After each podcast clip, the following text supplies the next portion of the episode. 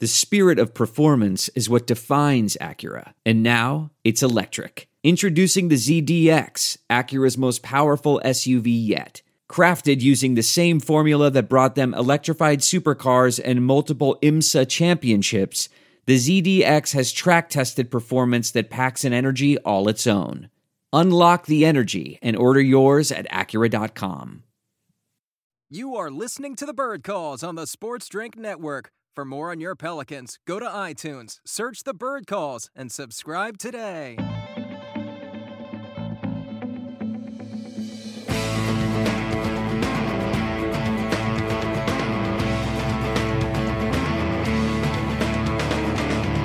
Ladies and gentlemen, welcome to another edition of the Bird Calls. He is Oleh Kosel, and I am David Grubb.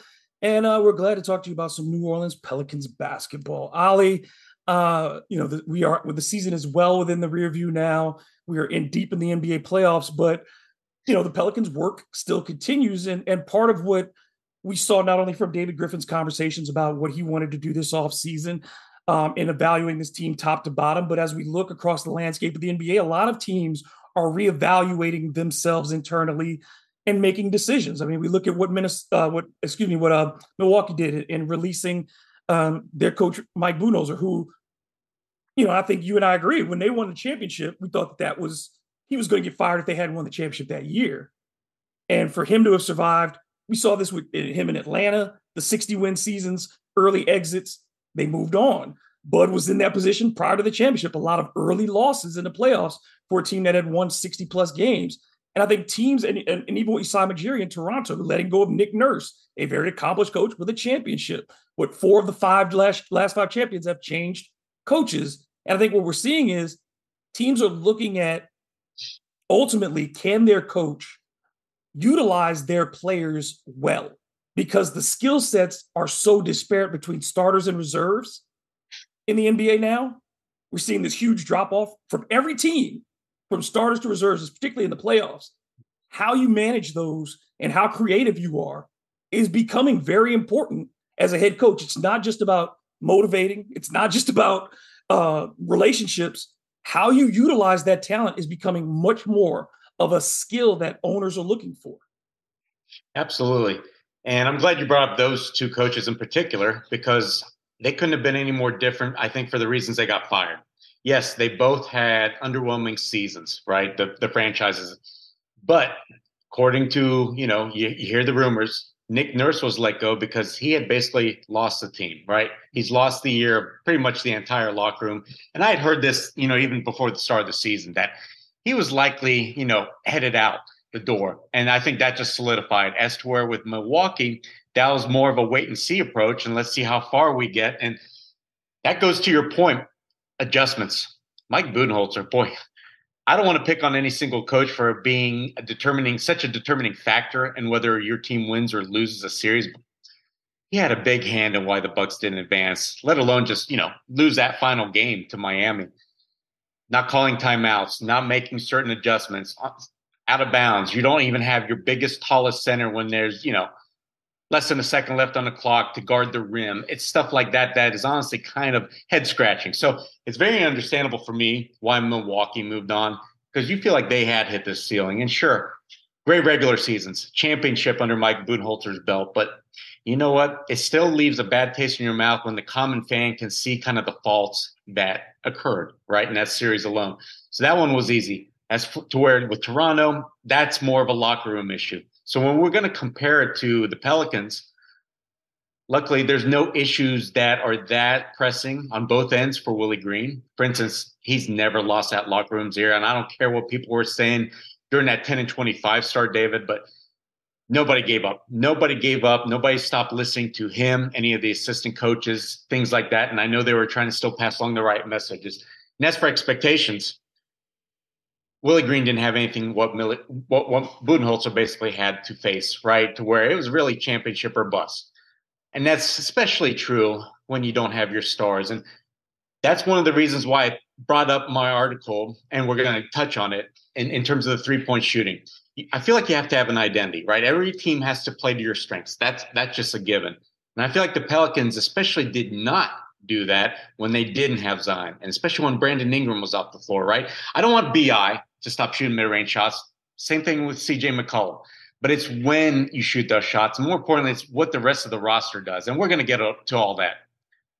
Yeah, I think, you know, as we look at the postseason in particular, I think it's been an interesting, as we look at the coaches, the ones that I think we would view as the most rigid, Tom Thibodeau, they're very rigid.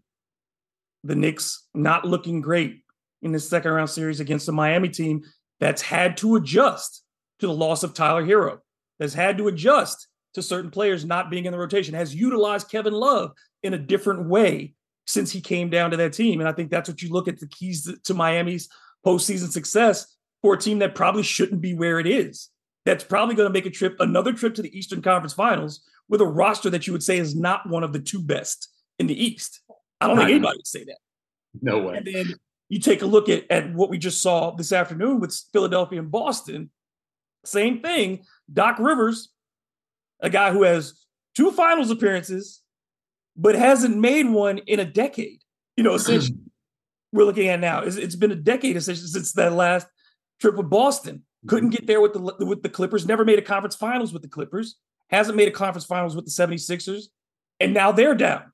You know, in a situation. I mean, now they're even. They've even had series of two games apiece.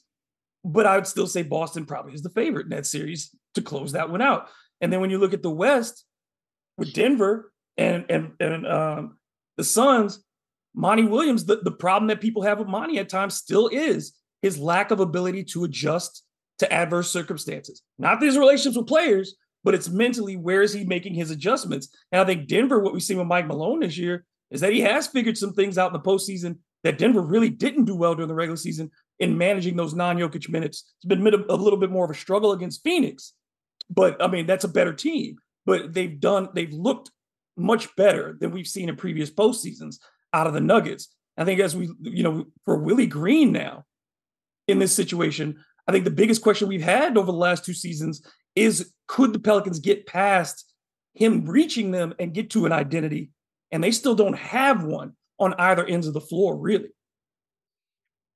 Right. I, I, know, I know that you could point to defense, especially this season, that the Pelicans made strides in, and they didn't stop people per se. They weren't always good on the ball to where their strengths are. For instance, like with, when you've got Herb Jones, Dyson, Jose, and all this, you still seem like they could have done better, right? Because right. we knew, right, they're not going to defend the paint. You've got Jonas down there. You've got Billy as his backup. And let's face it, Jackson never, ever took that step forward to where Willie Green could have relied on him to maybe, we've got a rim deterrent now. No, he never reached even that step. So on Willie's hand, his hands were tied. His roster was limited yet again, right? Second season in a row. But I agree to your point, especially offensively, David. And look, when you've got Zion Williamson, and I feel like to me, and this is something that I started echoing, you know, a couple weeks after he sustained that hamstring injury against Philly, to where I felt like the team fell into a low, particularly because they became so reliant on him, right? Creating, scoring, you name it, to where when he went out, they kind of didn't know what they were going to do, right? I know CJ McCollum tried to carry the team, but by then I think he had pretty much had his finger injury. His hot streak that he had running for about two months came to a halt. And then you didn't have Brandon Ingram for over two months. So suddenly, what are you doing? And we and the biggest problem for me is not that they figured it out right away when Zion went down. It took them two, two and a half months to get back on track offensively. And we were yelling for certain things to happen, and I feel like they didn't happen. And I think that's why, and I'm glad that the news came out this past week that the Pelicans want to find another coach on Willie's bench that has head coaching experience. And I think more so it's for that offensive side, right? And I've got an article coming out tomorrow that touches on this to where I looked at clutch time performances. And I'll just give you a brief synopsis. synopsis. The Pelicans this year, 17 and 20, when the game was within five points in the last five minutes of ball games. That's fine. That's kind of parallel to what they did a year ago at 14 and 18. But here's the difference, David. They were outstanding in clutch minutes this year. They were a plus 10 net rating. That means that you're pretty much been dominant in your play on the court, and yet to have a losing record, that's unheard of. And then when I look through history, NBA stats goes back to 1996. Only one other team that had a plus 10 or better net rating finished with with a losing record. That that stands out. And to me, I'm sorry, you have to point that at the coaching, right? So I'm glad that the Pels, like I said, we kind of felt that on the exit interviews. They were not happy with the way the season ended. They are not happy with standing pat. They know where they need to address the issues. We're going to get to the three point shooting, but also the coaching. And I feel like that was a big part in why they failed in clutch time minutes. Look, this team, David, if you just win four more of those clutch minutes, guess what? They're the fourth seed. Yeah. They're the Phoenix Suns, right? So to me, I know you had all these injuries and whatever else may have gone wrong this year if you can just close out these minutes better to where you have the talent, right? That plus 10 net rating shows me you have the talent, but you didn't finish enough close games because for whatever reason, and I'm going to get to that in the article, it's going to come out tomorrow, you have to do a better job. If that part, you know, we talked about this too, the, the preponderance of those close clutch games. And we talked about this going all the way back to what 2017, 2017 18 season. Right. Rondo, were, right they led the league in that were top three in clutch wins and in winning percentage. And we talked about it wasn't just the winning percentage, it was the high volume of games. Good teams don't play half their games that come down to the last five minutes. And that's part of the maturation process. We expect that to go down as the team gets better, but it's that managing of that, of getting to that. And a lot of that is Pelicans blowing leads in those third quarter situations and early in the fourth quarter, which we saw a lot, giving up those leads. BI goes to the bench, you know, those minutes, those types of things, them giving up those early runs at the top of quarters and making games that they probably should have walked away with into really tight ball games. And that has been like we there are three elements. There's coaching, there's skill set, and there's the players themselves. And we can only deal with the players themselves so much. You can't replace them at everybody. So you have to look at the strategic things that your team is doing and the skill sets that you're giving them or that they're bringing to the table. And I think that there's just been this consistent mismatch of the skill sets and what Willie Green is, who and who Willie Green is willing to trust. And sometimes the guy you're willing to trust does not have the skill set that you need at that moment. And we'll see sets, and the shooting goes into that directly of sets with not enough shooters, or not enough guys who can move, or not enough guys who can think offensively and it really bogs this team down. Here's my thing. He tried to go small almost every single minute of clutch minutes this season, right? When Larry was healthy, he was playing. When he wasn't, he was trying to turn to either Jackson or combination of Dyson Daniels, Herb Jones, right, manning the center, you name it. It wasn't successful. And the reason for it was because what you just nailed. They didn't play to their strengths. When Larry was healthy, I feel like this team did, right? Earlier in the season, you had BI, you had CJ largely out there. You had Zion too, let's face it. So you had a preponderance of options when you're the coach on what to do. And then once those options start slipping, I didn't see adjustments to it. And look, you can point to okay, the Lakers lost early in the season, hurt, right? Dyson Daniels missing a couple free throws, Matt Ryan making the corner three, but that's when the Pels were healthy. Same thing with the Utah Jazz. They had a couple last minute losses to them that really bothered me. You know, and then you, you can go up and down the rest of the schedule. There was a loss in Houston, right? Um, Jabari Smith making the three. You had a close loss in Miami that I think you should have walked away with. There was one in Orlando.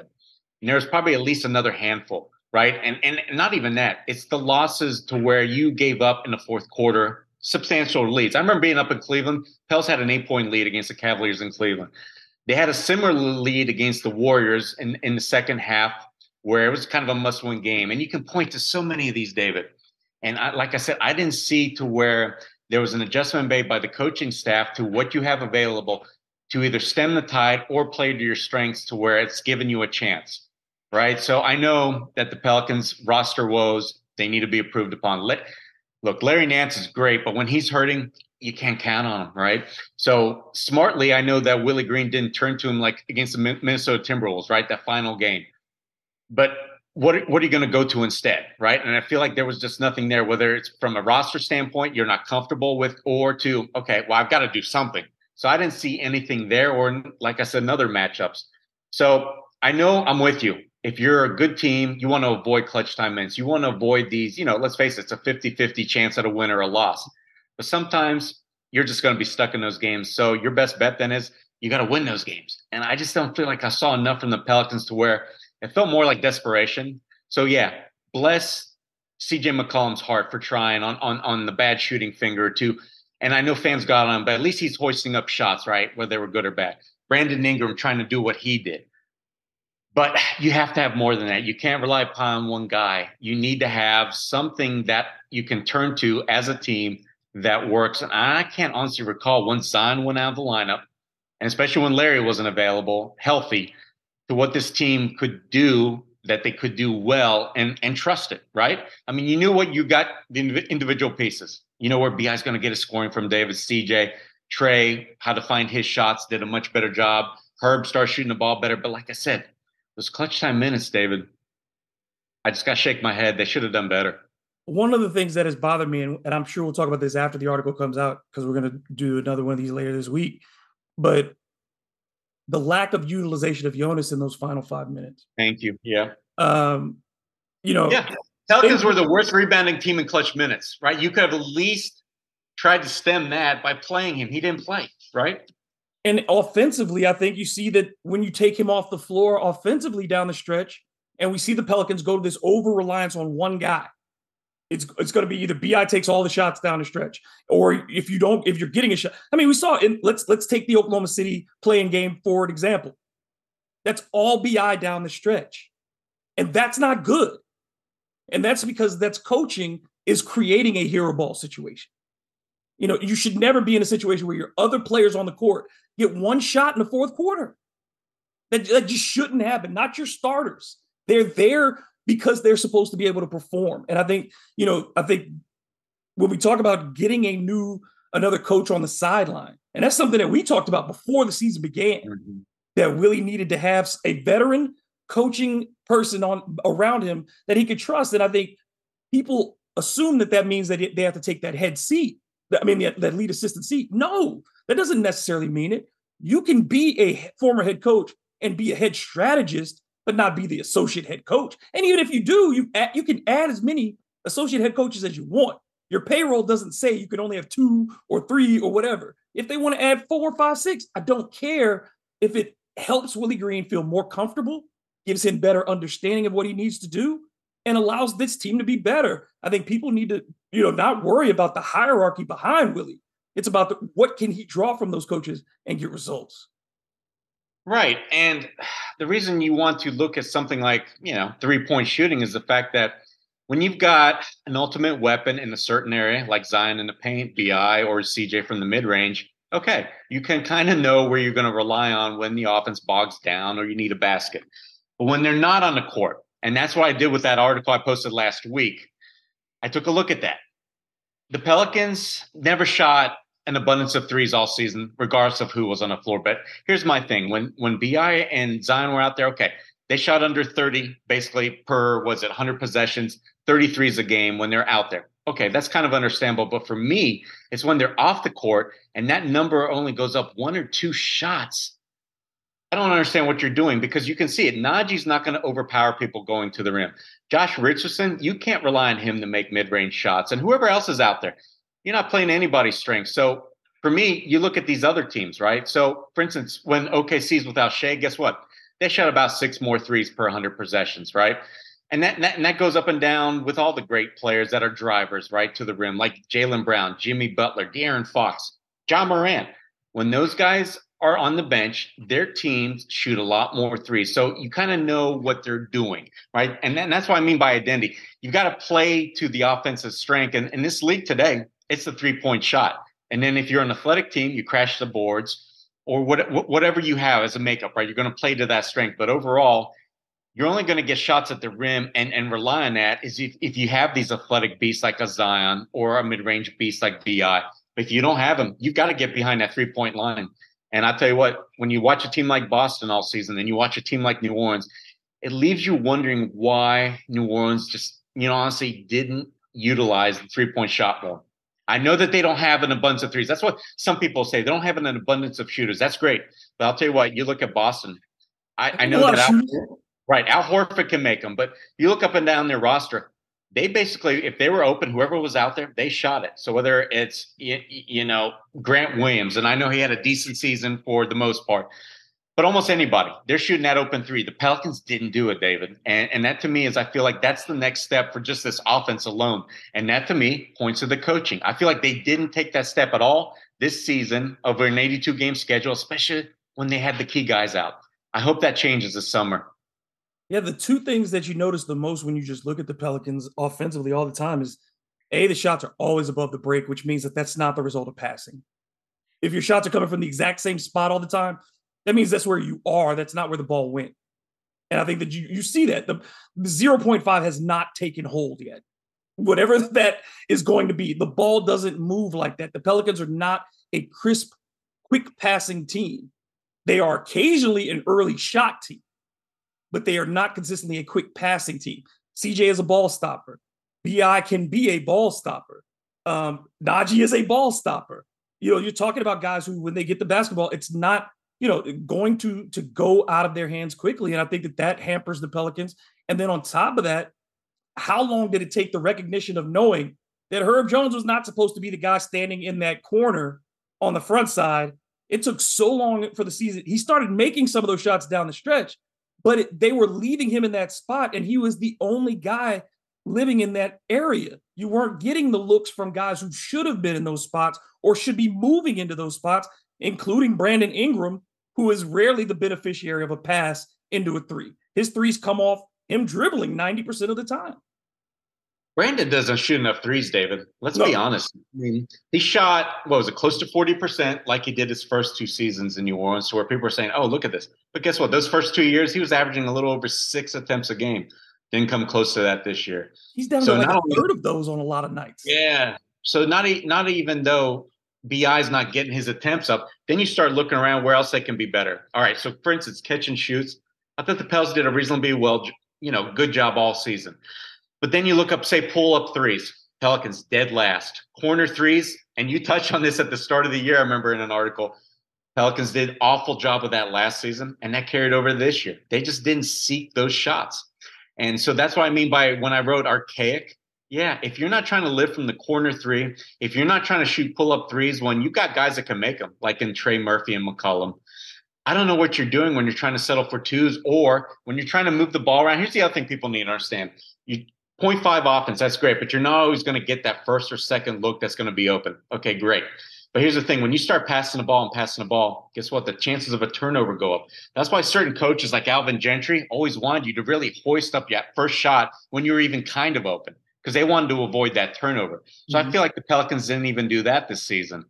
So I know it sounds like we're being harsh, but you know today's NBA, I feel like all 30 teams, David, they're capable of winning any night. 10 years ago, you had a serious amount of tiers to where you could really identify teams that probably shouldn't win almost every night, teams that kind of were just, you know, mediocre to bad. It wasn't really the case this year, right? And you saw that within the standings. 13 teams in the Western Conference, for the mar- large part, were in it right till the last month of the season and making the play in. You've just got to execute better. And that's what it comes down to. You've got to take advantage of the corner three. You've got to shoot the pull ups when your key guys are, you know, pretty good from that spot. So you got to get them those shots. And then for a guy like Brandon Ingram, you got to get it in his head to where a, a, a, three is better than a long two. Because when you look at the long two shooting percentage of CJ and, and uh, BI, you don't want those guys shooting those shots. So, yeah, there's a lot of little tweaks that can be done with this Pelicans offense, whether they have Zion or not, that I feel like can really vault them up, right? Improve to where it changes or it influences, honestly, their win loss record. Yeah, I think one of those things too is empowering the players a little bit. You know, we saw all this this season. We saw the players, Trey Murphy in particular, you know, has talked about not getting sets and plays, particularly for him. Yeah. I think particularly early in the shot clock, and this is something that you and I have harped on a lot, is the priority in, in the way that the Pelicans run the offense. They don't look for the secondary guys to empower them offensively. They are de- utterly dependent on that last half of the shot clock or transition. If your bench players are only getting shots at the end of the shot clock and in transition, I think that that hurts you when you get to the playoffs because they are the reason I think the Warriors consistently get that from their bench and those types of things, Gary Payton has played minutes where he's gotten to be the lead scorer. You know, those guys, Andrew Wiggins has had minutes where he's been the lead scorer. The Pelicans have to do that with Trey Murphy. Trey Murphy should be a guy who scores 20 points at least once out of every four games going in, going forward in his career. I want him to get the shot attempts. And you know, I was decrying this back was I think in January for an, in an article to where I looked at, you know, Trey Murphy, when he shoots this amount of threes, guess what? The Pelicans win whether he makes them or not. Yep. And get this, the season ended. Pelicans went 20 and 5 when he attempted eight or more threes. So, David, how many wins did the Pels have this year? 42. So almost half of them they won when Trey attempted eight or more threes. When he just gets double digit shot attempts at all. Yeah, that should always happen, right? Right. When you have such an efficient player as Trey, it's not just the threes that make him efficient, right? He's a great finisher. He can get to the free throw line and he makes his free throws. There was only, I want to say, four or five, you got to check my article, but four or five other players that finished with a higher true shooting percentage that played on the perimeter. I remember a couple of them, right? It was Kevin Durant, Steph Curry. I want to say Austin Reaves and Luke Kennard were in there too. But when you've got a guy that's that much money, you've got to find him. So yeah, it was painful to hear. What was it? I want to say even as late as March, we're hearing, okay, he's just got to find his offense within the offense. I'm glad that started to change, you know, sometime in March and definitely the way the season ended in April, where you know the shots were were ending up in his hands, right? He was getting the ball, shooting them up because you know, I want to say he averaged about 20 points per game from March 1 on. But that only happened because after all those months of where we're left scratching our heads, why why's Trey got six shot attempts this night, eight shot attempts, right? That's never going to, that's not allowed to happen moving forward. No. And, and, you know, whether they add, you know, it's, it's never as simple as we need to add more shooters. Where are those guys hanging out? Yeah. It's about how you maximize what you do have and if Trey's not getting eight three pointers a game generally, like think about that. That's two a, two a quarter. That's two a quarter. That's all you're talking about. And you're going to get some in transition, right? You're going to get some off of offensive rebounds, right? So for really, it's just you're trying to find four or five and catch and shoots, right? That's not hard. And you just don't want them to have to be five feet behind the line every time. You know that they shouldn't all have to be from there. You need it, it's about setting him up. I think it's to me it's so easy. If Zion, BI, and Trey are all healthy together, Zion is the easiest to generate points for. We know this. BI is very easy to create his own shot. Trey's the guy you're always going to, at the right now at this stage, while he's still not a ball handler, you've got to get him going confidence wise, shot wise, and for the defense. For the fact that you need the defense to react to Trey because they did it several times this year where they didn't react to Trey because they knew, they knew he wasn't going to get shots. And as long as the opponent can scout you that way and and know what you are not going to do that way, I think that that's hampers the Pelicans more than anything. Is there's so many things that you know that they won't do offensively currently. Yeah, I'm so glad you brought up Zion. I'll tell you what, BI Murphy and Williamson they spent a grand total of 37 minutes together on the court across eight games, three quarters yeah, right. And the offensive rating, David, 140.8. And it wasn't because Trey went off. He only had a handful of shots, and I think he missed more than he made. He wasn't shooting well when, at that stretch. Exactly, at start of the year. But here's a point 140.8 offensive rating. The best team this year, Sacramento Kings, what? 118 offensive rating, something along those lines. So it just goes to show you when you have three weapons like that, and the Pelicans have them, what they were able to do. So, yes, having everybody healthy, that's going to solve a lot of issues. But to further to our point, it's when not everybody's out there, right? So when somebody's resting, make sure you keep going to your strengths. And I feel like the Pelicans just didn't do a good enough job. And I'm glad you mentioned Jonas because David, before we got to the last month and a half, or when BI was spectacular, right, the last three or four weeks of the season, Jonas could have really have helped this team, especially during that 10 game losing streak, to maybe win a couple of those games. And he wasn't getting the minutes. He wasn't getting the touches. And all of a sudden, it, it's like a, a, switch was flipped, right? Because all of a sudden, CJ's talking about it. BI, oh, we got to get him more touches. Willie Green, but why did it take that many weeks of, you know, bad basketball for that to happen, right? Stuff like that can't happen anymore. You have to now understand where your strengths are. And you go, okay, if plan A is not available, you go to plan B, plan C, right? And it just has to be expressed through the entire roster. I know I want the, I want anybody listening to this podcast to understand that Pelicans coaching staff I know did a great job of trying to send the right message, but it wasn't received, right? So for instance, everybody harping on CJ McCollum. Why was he dribbling out the shot clock? Or why was he allowed to basically, you know, handle the ball for half a possession and result in a turnover or something like that? they didn't want that. The coaching staff tried to get him more off the ball. They wanted him to be more in the receiving. Okay, you're going to catch the ball and then you're going to get a catch and shoot, or you're going to be the secondary playmaker. So I know the messages were correct. It just wasn't executed, right? So I don't know why the messaging failed, but I'll tell you what, that's the difference between the Pelicans not making the playoffs and being a four or five seed. I guarantee you, had that message been heeded as soon as Zion went down, I guarantee you this team would have ended up fourth or fifth in the Western Conference. Do you think as far before we wrap on the shooting, um, the players individually, I think that there are four, uh, you know, above average shooters. BI is an above average shooter from deep. Trey, obviously above average shooter from deep. CJ regularly when he's healthy above average shooter from deep. And you've gotten consistent shooting for the most part from um from Herb over the you know he was a 34% rookie year and yeah, but the down last six he was outstanding.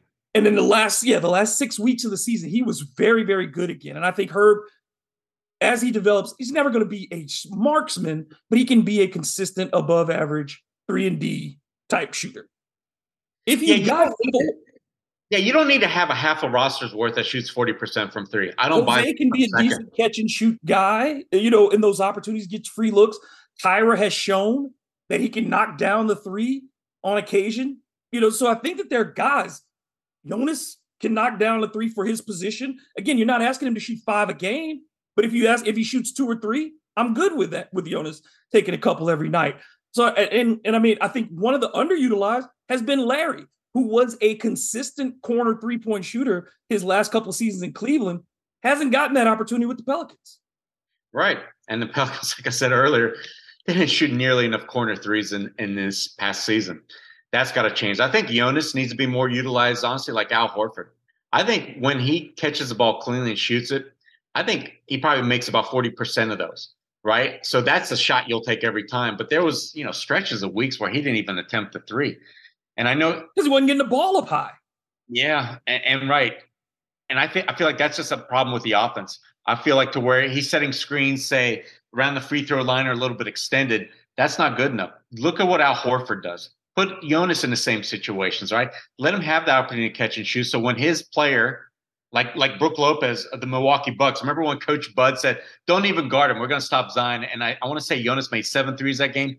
Do more of that, right? Jose, I thought Jose had some really good good months this year to where he looked for his shot, and when it's a catch and shoot, I'll take it. I'll take a Naji catch and shoot. And as you mentioned, I think I think Herb Jones, I think he's going to be taking a step forward next year because the way he finished these last six weeks, and I could just tell there was a different mindset. I could see the confidence, and I saw honestly just a different looking shot. That he's going to be a guy that can probably make about 38 to you know 39, 40 percent of those open catch and shoots uh, for you moving forward. So Pelicans are going to have enough weapons, and I know you want to have a few more off the bench.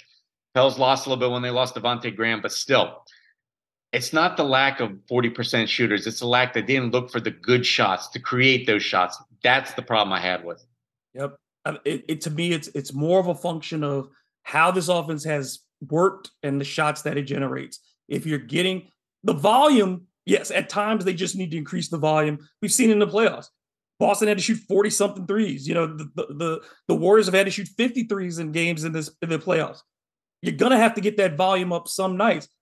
But yeah, if your strength that night is inside and you're dominant inside, continue to do that. Don't leave that. But when you're not shooting threes because you can't get good looks, I think that's that's the thing we're always lamenting about the Pelicans. It's yeah. the fact it's if they were only shooting 33s and winning because they were doing the other things, fine. But they're shooting 33s and not getting the threes that they want. And here's the thing you got to point out. If you've been watching the playoffs, like I know you have, guess what you're seeing? so much fewer those those you know borderline foul calls, right? Those touch fouls. You're not going to be able to get to the free throw line because you know you're throwing your head back or there's somebody scraping your arm. Uh-uh. It's got to be basically there's got to be real contact for you to get to the free throw line. So what does that do? That basically forces an offense to make sure you look for more of those you know open shots, those three point shots, right? You're going to suddenly not be able to get in the paint. And look, I don't want Naji going up against two or three at the rim he can't, you know, he's not an athletic guy. He's not going to be able to get up over the defense to finish, let alone against two defenders. And the same can be said of, say, Jose, Dyson at where he's at the stage, even Herb, right? Herb's not the most talented, athletic guy. Really, it's just Trey, Zion, and at times BI can throw it down on people. Everybody else on this roster, I mean, I'm not counting Jackson. But I don't think we'd call BI a plus athlete. No, no, but he can finish over the rim, right? Through contact sometimes, as long as he's around contact, not through contact. Yep. That's what you have to seek if you're going to go at the rim. If not, you've got to you've got to hunt for these three point shots. That's that's all there is to it.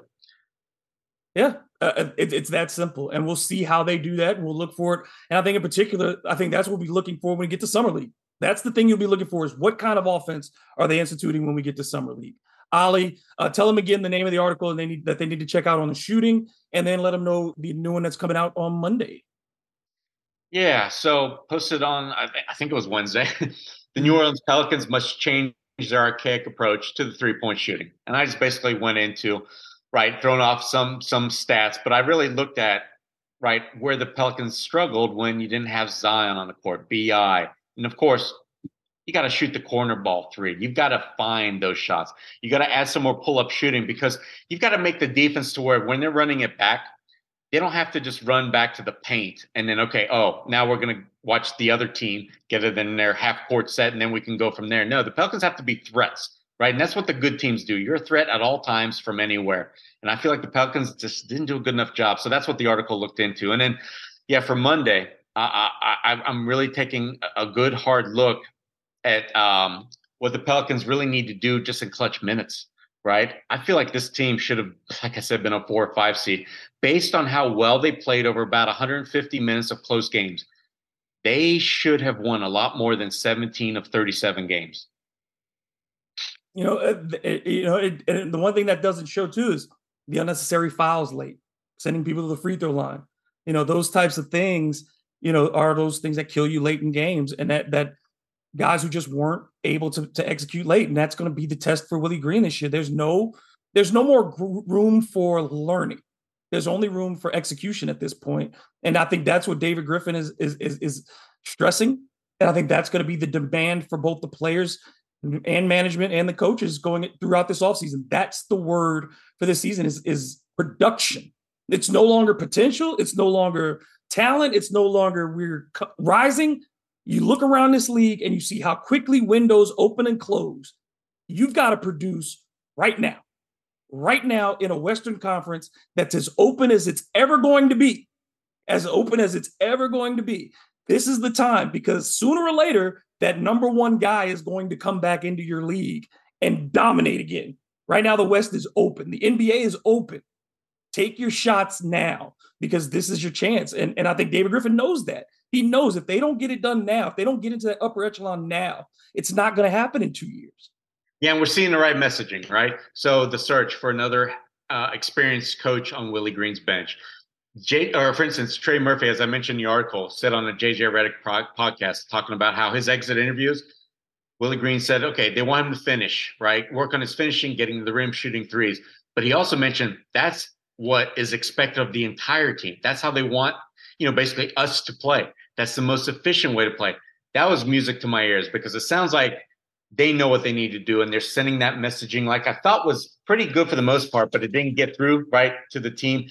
They're stressing it more so than ever this summer. So hopefully, David, hopefully we'll see a nice jump up next year. Yeah, let's and, close on that. Areas they need to be better at. Yeah. I, I thought, and I thought the messaging this off season, and we'll see again, we, we will see what happens, but it was uniquely different from the last two years where I felt like the players came in and had their own ideas of what they wanted to do in the offseason, but that organizational direction was not as focused. Because we talked about them going to work out with Drew the first year. Then we talked about them going to work out in this place or that place. As them, now I think you're seeing more or, the organization stepping in and saying, no, we have to put a firmer, not a, a bad, you know, strong, forceful hand, but a firmer hand on what these guys do in the offseason what our expectations are of them and what we expect from them when they come back. And I think that that's key to a winning organization. And we had not seen that consistently in the past. Yeah, you've got to get the most out of your team on every possession on both sides of the floor. I feel like they tried to do and did a pretty good job defensively, right? You don't have a rim deterrent. And Jonas, they did a pretty good job, right? Top 10 defensive uh, rating offense or defensive rating, but offensively, no, they didn't do it. Nope. Um, again, we weren't negative. We're just talking about what we see. And I think we're looking forward to a lot of the things that we will see in this offseason. So please check out thebirdwrites.com. Again, we want to thank you for sticking with us while we make these changes and upgrades to the site. It's going to be worth it. Believe us um, this entire offseason. And continue to uh, check us out on the Bird Calls on YouTube, support the website, support the, the podcast, and uh, we'll be bringing you more throughout the offseason. Until the next time, he is Oleh Kosel. I am David Grubb, and this has been The Bird Calls.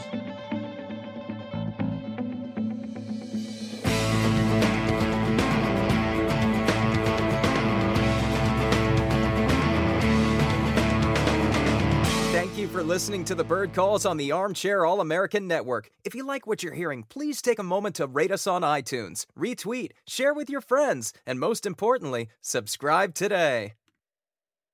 Look around. You can find cars like these on AutoTrader, like that car riding your tail.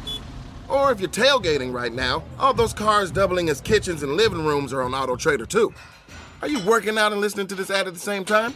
Well, multitasking pro, cars like the ones in the gym parking lot are for sale on AutoTrader. New cars, used cars, electric cars, maybe even flying cars. Okay, no flying cars, but as soon as they get invented, they'll be on AutoTrader. Just you wait. AutoTrader.